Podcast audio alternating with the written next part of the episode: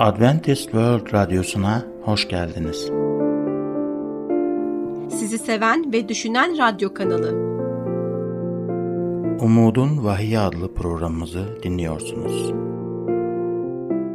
Bugünkü programımızda yer vereceğimiz konular Vahiy hayatı en iyi haliyle ortaya koyuyor ve kronik öksürük.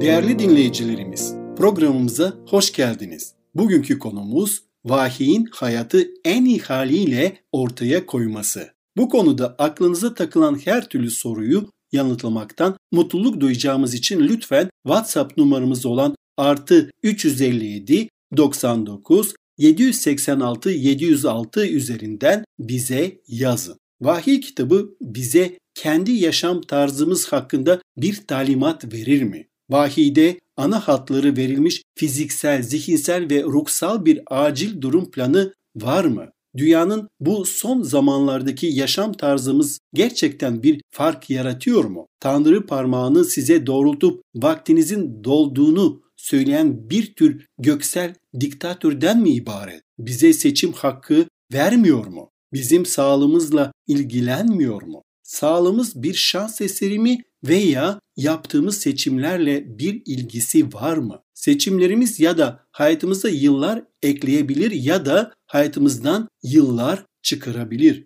Şeytan sağlığımızı yok etmek için can atıyor. Tanrı ise sağlıklı olmamız için bize yardım etmek istiyor. Bu yüzden bugünkü konumuz ana temamıza her zamankinden daha yakındır. Merak edenler için temamız bir şey. Kutsal kitapta ise buna inanıyorum. Kutsal kitabı ile uyuşmuyorsa bana göre değildir. Vahiy kitabı iyi ile kötü arasında bu devası mücadeledeki iki taraf sunar. Yıkıcı şeytan ve yaratıcı İsa. Şeytan sigara ve alkol içmek gibi yıkıcı fiziksel alışkanlıklarla bizi köleleştirip esareti sürükleyerek özgürlüğümüzü elimizden almak istiyor. Kutsal kitapta Vahiy 12.9'da büyük ejderha iblis ya da şeytan denen bütün dünyayı saptıran o eski yılan melekleriyle birlikte yeryüzüne atıldı diyor. Şeytanın insanları kontrol etme yollarından biri onları aslında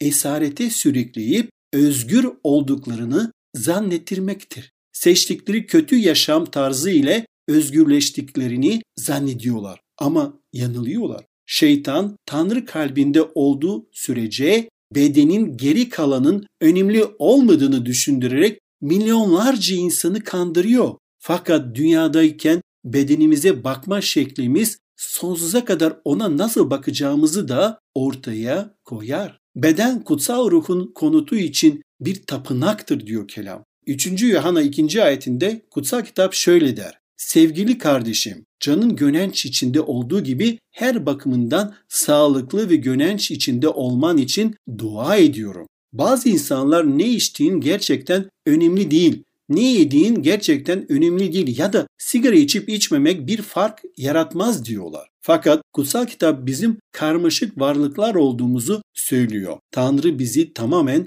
fiziksel, zihinsel, duygusal ve ruhsal olarak kurtarmak istiyor. Aslında Tanrı'nın vahiy kitabındaki son gün mesajı şöyle diyor. Nerede mi? Vahiy 14. bölüm 7. ayette. Yüksek sesle şöyle diyordu. Tanrı'dan korkun, onu yüceltin çünkü onun yargılama saati geldi. Göğü, yeri, denizi, su pınarlarını yaratana tapın diyor. Yargı saatinde dünya tarihinin son günlerinde Tanrı bizi onu yüceltmeye çağırır. Tanrı'yı yüceltmek ne demektir? Tanrı'yı nasıl yüceltebilirim? Elçi Pavlus bu soruyu şu şekilde yanıtlıyor. 1. Korintiler 6. bölüm 20. ayette şöyle diyor. Bir bedel karşılığı satın alındınız. Onun için Tanrı'yı bedeninizde yüceltin. Kutsal kitap bizi fiziksel bedenlerimizde Tanrı'yı yüceltmeye çağırır. Biz bir bedelle satın alınıyoruz. Golgota'da dökülen İsa'nın değerli kanıyla satın alınıyoruz. Kutsal kitap 1. Korintiler 10.31'de şöyle diyor.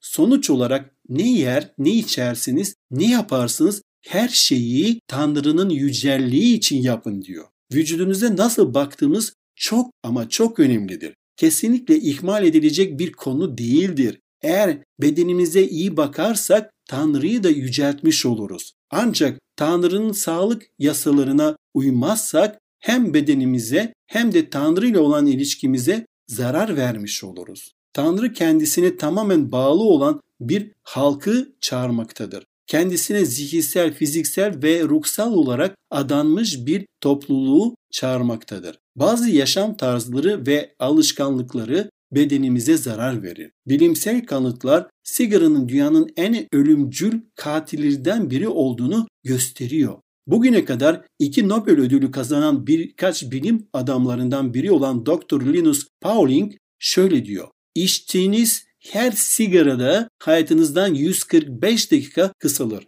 Evet yanlış duymadınız. 145 dakika daha az yaşayacaksınız diyor. Başka bir deyişle sigara içmek yavaş yavaş intihar etmek demektir. Ben kişisel olarak günde 30 sigara içip hayatımdan 450 dakika atıp çıkartmayı istemem. Hayat böyle bir şey için fazla değildir. Birleşik Krallık'taki bazı araştırmacılar sigara içmenin dünyanın en büyük kanser nedeni olduğunu sonucuna varmışlardır. İngiltere'de sigara içmek trafik kazaları, madde bağımlılığı, cinayet, intihar ve HIV'in toplamından 5 kat daha fazla insanı öldürüyor. Avrupa, Japonya ve Kuzey Amerika'da yapılan araştırmalar her 10 akciğer kanserinden 9'unun tütün dumanındaki birçok kimyasaldan kaynaklandığını göstermiştir. Sigara içenlerin sigara içmeyenlere göre %25 daha yüksek kalp krizi riski vardır diyor. Nikotin atar damarların küçülmesine neden oluyor. Kan akışı damarların daralmasından dolayı kısıtlanıyor. Atar damarlar küçüldükçe kan pıhtılaşmaya başlar ve tıkanmaya sebep olur. Bundan dolayı kalp krizi de olabiliyor. Sigara içmenin yanında pasif içicilik de gerçekten bir sorun haline geldi. Yani evde çocuklarınız varsa sigara içmeden önce birkaç kez lütfen daha düşünün ve gerçekten düşünmeliyiz. Bu tarz sorumluluğu çocuklarımıza karşı almalıyız. Çünkü onlar sizin gördüğünüz zarardan daha fazlasını görüyorlar. Son araştırmalar sigara içen ebeveynlerin çocukların pasif içicilik nedeniyle kanser riskini daha yüksek olduğunu göstermektedir. Çocuklarınızın etrafını saran atmosferi tütün dumanıyla kirletmeye gerçekten ister misiniz? Eğer cevabınız hayırsa Tanrı'nın gücü sigarayı bırakmanızı sağlayacaktır. Tanrı'nın lütfuyla özgür olabilirsiniz. Vücudunuzu canlı kurban olarak sunabilirsiniz ve kelamda dediği gibi Vahiy 3.21'de ben nasıl galip gelerek babamla birlikte babamın tahtına oturdumsa galip gelene de benimle birlikte tahtıma oturma hakkını vereceğim diyor. Devam etmeden önce bu konuyla ilgili herhangi bir sorunuz olması durumda WhatsApp numaramız olan artı 357 99 786 706'yı hatırlatmak isterim. Vahiy cennetin kapılarından girenler bedenlerini kirletmeyecekler diyor. Sigaraya hayır deyip vazgeçenler her zaman kazanır. Bırakanlar tütünün pek çok hoş olmayan etkisinin tersine döndüğünü fark edip kalp hastalığı ve kanser riskini önemli ölçüde azaltırlar. Tanrı'nın lütfuyla siz de kazanabilirsiniz. Artık tütün ya da başka bir bağımlılığın kölesi değilim. İsa Mesih'e hizmetçi olmak istiyorum. Evrenin kralının çocuğu olmak istiyorum. Ve böylece o hayatımıza girer ve bize bu alışkanlıklar üzerinden gücünü gösterir. Kutsal kitap Romalar 5.20'de Tanrı'nın görünmeyen nitelikleri, sonsuz gücü ve tanrılığı dünya yaratılalı beri onun yaptıklarıyla anlaşılmakta, açıkça görülmektedir. Bu nedenle özürleri yoktur der. Ve tütünün etkisi üzerimizde ne kadar güçlü olursa olsun İsa Mesih çok daha güçlüdür. Nikotin ne kadar güçlü olursa olsun İsa Mesih çok daha güçlüdür. İsa fiziksel alışkanlıkların zincirlerinden daha güçlüdür. Bedenlerimizi ona yaşayan bir kurban olarak sunduğumuzda İsa hayatımızda girer. Evet, o bizim yaşamımızda olacak. İsa yeryüzünde yürürken birçok insanı iyileştirmişti. Şimdi ise hayatımıza aynı güçle girecek. Kutsal kitap Matta 7. bölüm 7 ve 8. ayetlerde şöyle diyor. Dileyin size verilecek. Arayın bulacaksınız. Kapıyı çalın size açılacaktır. Çünkü her dileyen alır, arayan bulur, kapı çalana açılır. Bu metinde İsa evrendeki tüm ruhsal güçten bahsediyordu. Tanrı size manevi bir güç vaat ediyor. Aslında kutsal kitap İsa'nın bize günahın köleliğinden kurtaracağını söyler. Nerede mi? Romalar 6 16. ayette şöyle diyor. Söz dinleyen köleler gibi kendinizi kime teslim edersiniz? Sözünü dinlediğiniz kişinin köleleri olduğunuzu bilmez misiniz? Ya ölüme götüren günahın ya da doğruluğa götüren söz dinlerliğin kölelerisiniz. İsa Mesih'e ihtiyacımız var. İsa bizi şeytana olan kölelikten kurtarır. İsa bizi günahın köleliğinden kurtarır. İsa bizleri yeniler. Bize sigaraya karşı zafer kazanmamızı sağlar ve alkole karşı zafer kazandırır. Şişelere olan mücadelemizde bize zafer kazandırır. Yani karşılaştığımız mücadele ne olursa olsun diş çökün ve Tanrı'dan size yardım isteyin. Bu mücadele gerçek ve çetin bir mücadele olabilir fakat Tanrı sizi kurtaracaktır. Bazı insanlar diğerlerinden daha fazla mücadele eder ancak Tanrı kendisine güvenenler için mucizeler yapar. Şimdi alkolün beden ve zihin üzerindeki etkileri hakkında çok fazla kafa karışıklığı var. Bir bilim adamı gözün içine bakıp orada görünen küçük kan damarlarına bakabilir ve bir kişinin kan hücrelerinin ne kadar halsiz ve kümelenmiş olduğunu bakarak kaç kadeh alkol aldığını saptayabilir. Alkol içmek beyine giden oksijeni azaltır. Yeterli oksijen almayan beyin hücreleri ise ölür. Size bir sorum olacak. Kutsal ruh sizinle nasıl iletişim kuruyor? Ellerinizle mi? Hayır tabii ki. Veya ayak parmaklarınızla mı? Hayır tabii ki. Kutsal kitap bizlere beyin aracılığıyla iletişim kuruyor. Şeytanın neden laboratuvarlarında alkol ürettiğini anlıyor musunuz? Çünkü alkol beyin hücrelerini öldürüyor. İnsan beyni Tanrı'nın bizimle kutsal ruhun aracılığıyla iletişim kurabilecek tek yerdir. Süleyman peygamber kendi kitabında Süleyman'ın özdeyişleri 20. bölüm 1. ayette şöyle diyor. Şarap insanı alaycı, içki gürültücü yapar. Onun etkisiyle yoldan sapan bilge değildir demesinin nedeni de budur. Pilotların uçağa çıkmadan 24 saat önce içki içmemelerine neden izin verilmiyor? Veya tıp öğrencilerine TUS sınavına girmeden önce neden içki içmemelerini söyleniyor. Çünkü alkol onların karar verme yeteneklerini etkiliyor. Alkolü içenlerin çoğunda ciddi evlilik sorunları, işlerinde sorunlar ve hatta kanuna uyma problemleri ortaya çıkar. Süleyman peygamber bunun için Özdeyişler kitabında 23. bölüm 29'dan 33'e baktığımızda şu kelimeler karşımıza çıkıyor. Ah çeken kim? Vah çeken kim? Kimdir çekişip duran? Yakınan kim? Boş yere yaralanan kim? Gözleri kanlı olan kim? Ne liste ama? Vah çekmek, çekişip durmak, yakınmak, boş yere yaralanmak, gözleri kan çanağına dönmek. Bu liste tam olarak alkolün bir insana verdiği ve verebileceği zararları özetliyor.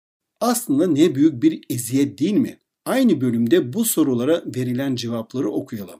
İçmeye oturup kalkmayanlar karışık şarapları denemeye gidenlerdir. Şarabın kızıl rengine, kadehteki ışınmasına, ışımasına, boğazdan aşağı süzülüvermesine bakma. Kutsal kitap fermente olmuş bu üzüm suyuna bakma bile diyor.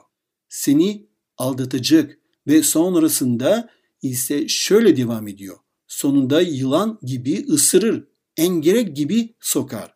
Öyleyse neden vücuduma beni zehirli bir yılanın ısırığı gibi zehirleyen bir şey sokmam isteyeyim ki? Tanrı alkolle baş etmenin tek yolunun ondan tamamen vazgeçmek olduğunu söylüyor. Gözlerin garip şeyler görür. Aklından ahlaksızlıklar geçer. Ben bunları anlatırken birisi çıkıp bir dakika ama İsa'nın bir düğün ziyafetinde suyu şaraba çevirdiği hikayeyi unuttun galiba diyor.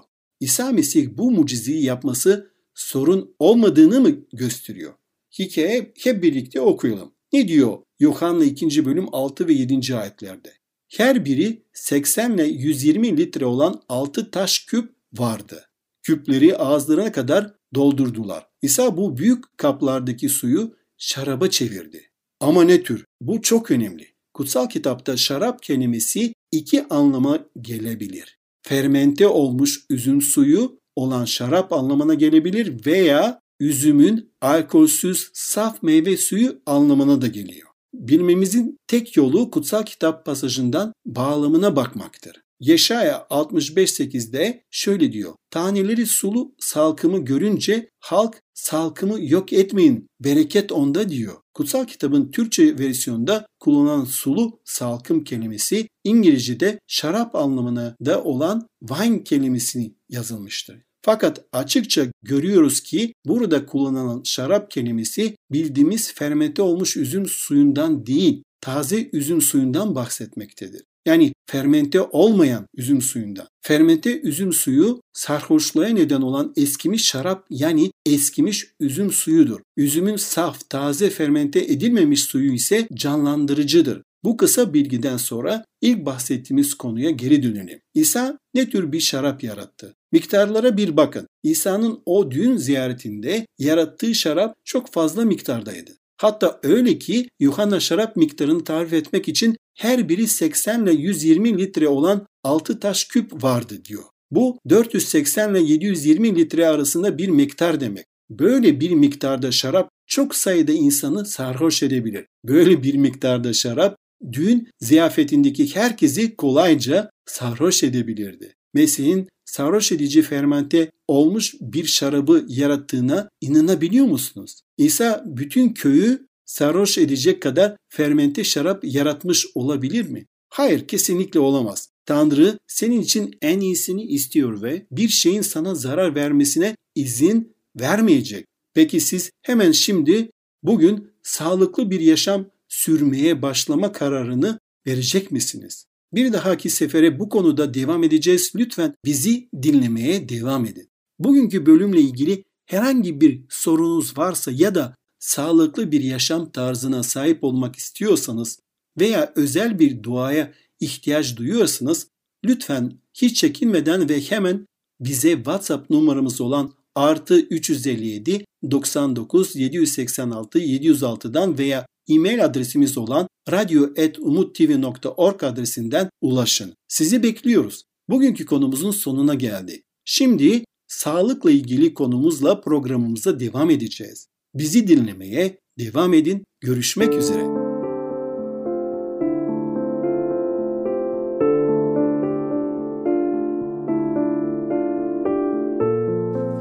Merhaba değerli dinleyicilerimiz. Programımıza hoş geldiniz. Bugün yine yeni sağlık konumuzla karşınızdayız. Bugünkü yeni konumuz kronik öksürük.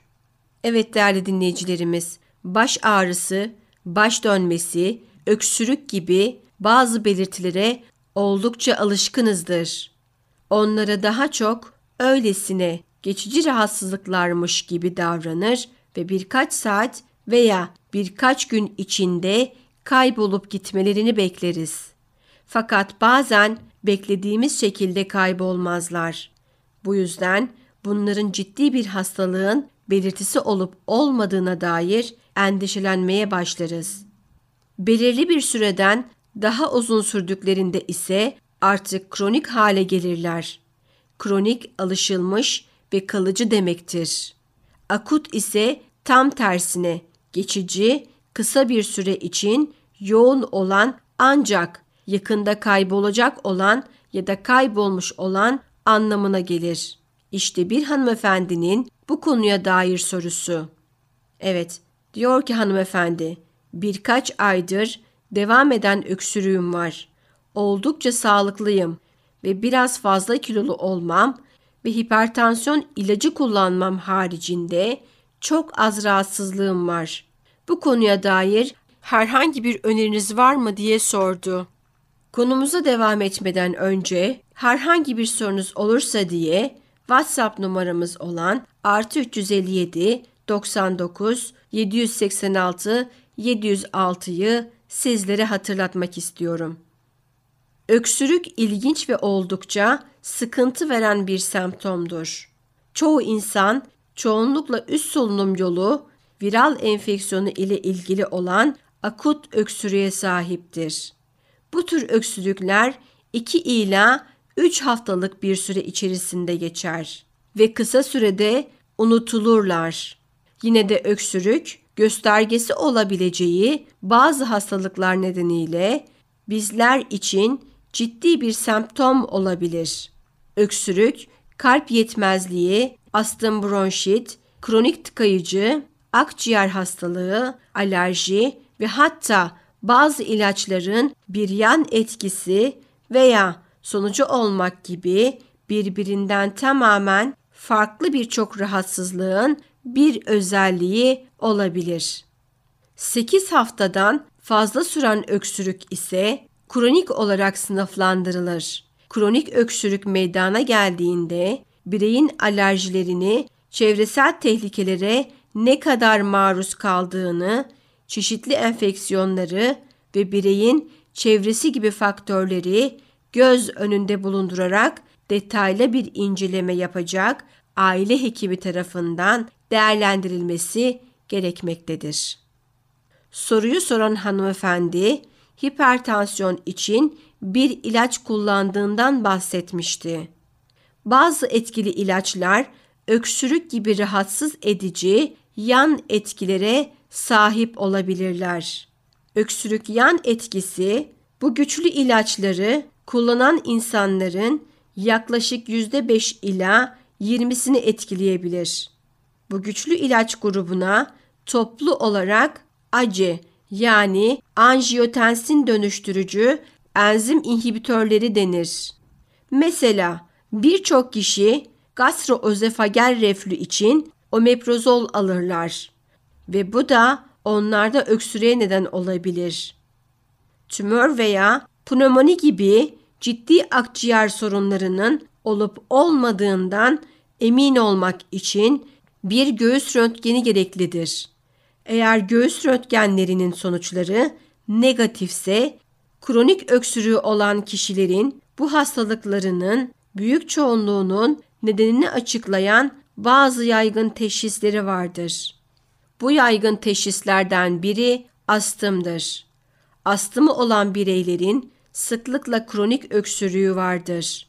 Hırıltılı solunum ve nefes darlığı yaygın olan astım semptomları olarak bilinse de bazı insanlar astım belirtisi olarak sadece öksürüğe sahip olabilirler. Tipik astım semptomlarının yokluğunda bu teşhisi yapmak için spirometri adı verilen bir solunum işlevi testi ve belki de bir bronkodülatör testi gerekecektir. Kronik öksürüğü olan başka bir grup ise postnazal damlama sendromuna sahip olanlar olabilir. İkincil bir sinüzit olduğu düşünülen üst solunum yolu tahrişine verilen bu yanıt genellikle antihistaminiklere yanıt verir. Muhtemelen bu durumdaki öksürük semptomu bir alerjinin göstergesidir. Yine başka bir grup gastroözofagel reflü hastalığı olan kişilerden oluşur. Gastroözofagel ile bağlantılı olan öksürük oldukça fazla sayıda insanı etkiler. Hasta yatarak böylesi bir durumda kötüleşen mide ekşimesini fark edebilir. Bu tür kişiler genellikle aşırı kiloludur ve bazen öksürüğe neden olabilen proton pompası inhibitörlerinden faydalanıyor olabilirler. Gastroözofagel reflü yaşamı tehdit eden hastalıklar da dahil olmak üzere ciddi sonuçlara yol açabilme ihtimalinden dolayı ciddi bir durumdur. Zamanında ele alınması ve çoğunlukla ilaç tedavisi ve yaşam tarzı alışkanlıklarındaki değişikliklerle birleştirilerek çözülmesi gerekir. Bronkospazmı ve astımı olmayan ancak eozinofil bulunan kronik öksürüğü olan dördüncü bir grup da vardır. Bunlar bronkodülatörlere yanıt vermeyecek, aksine inhale kortikosteroidlere yanıt verecektir. Devam etmeden önce herhangi bir sorunuz olursa diye WhatsApp numaramız olan artı 357 99 786 706'yı sizlere hatırlatmak istiyorum. Evet dinleyicilerimiz, gördüğünüz gibi oldukça basit görünen öksürük aslında oldukça karmaşık olabilir ve kapsamlı tıbbi testler gerektirebilir. Evet değerli dinleyicilerimiz, programımızı birkaç pratik gözlemle bitireceğiz. Açıktır ki bahsettiklerimizin tümüne dayanarak inatçı öksürüğü olan bir kişinin bu öksürük semptomuna dikkatli ve metodik bir yaklaşım gereklidir.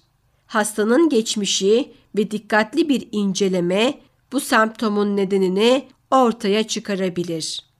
Tütün dumanından, kirli ortamlardan ve ayrıca motorlu taşıtların egzoz dumanlarından özellikle dizel yakıtların egzoz dumanından kaçınılması da öksürük semptomlarının hafifletilmesi adına oldukça yardımcı olacaktır.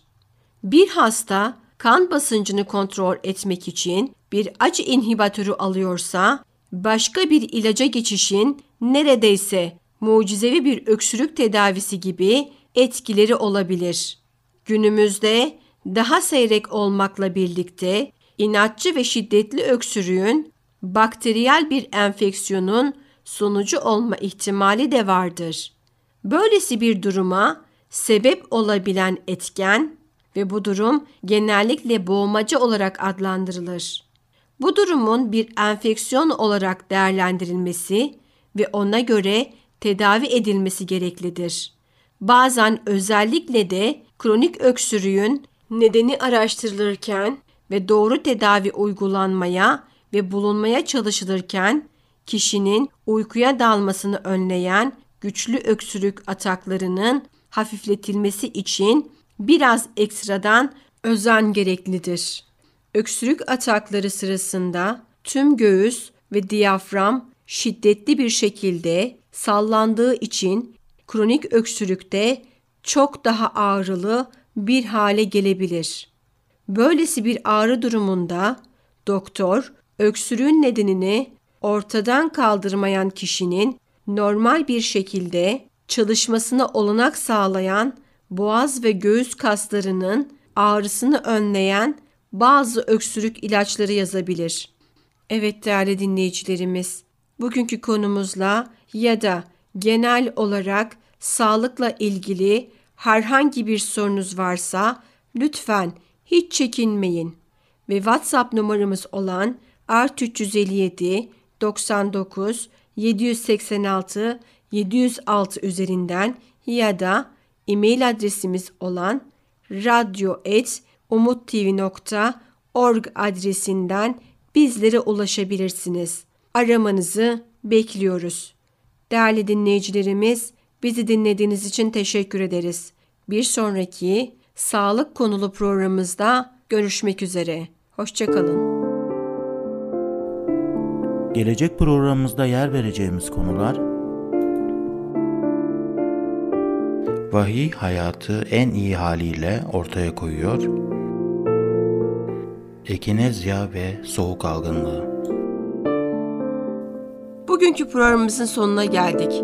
Bir dahaki programda görüşmek üzere. Hoşçakalın.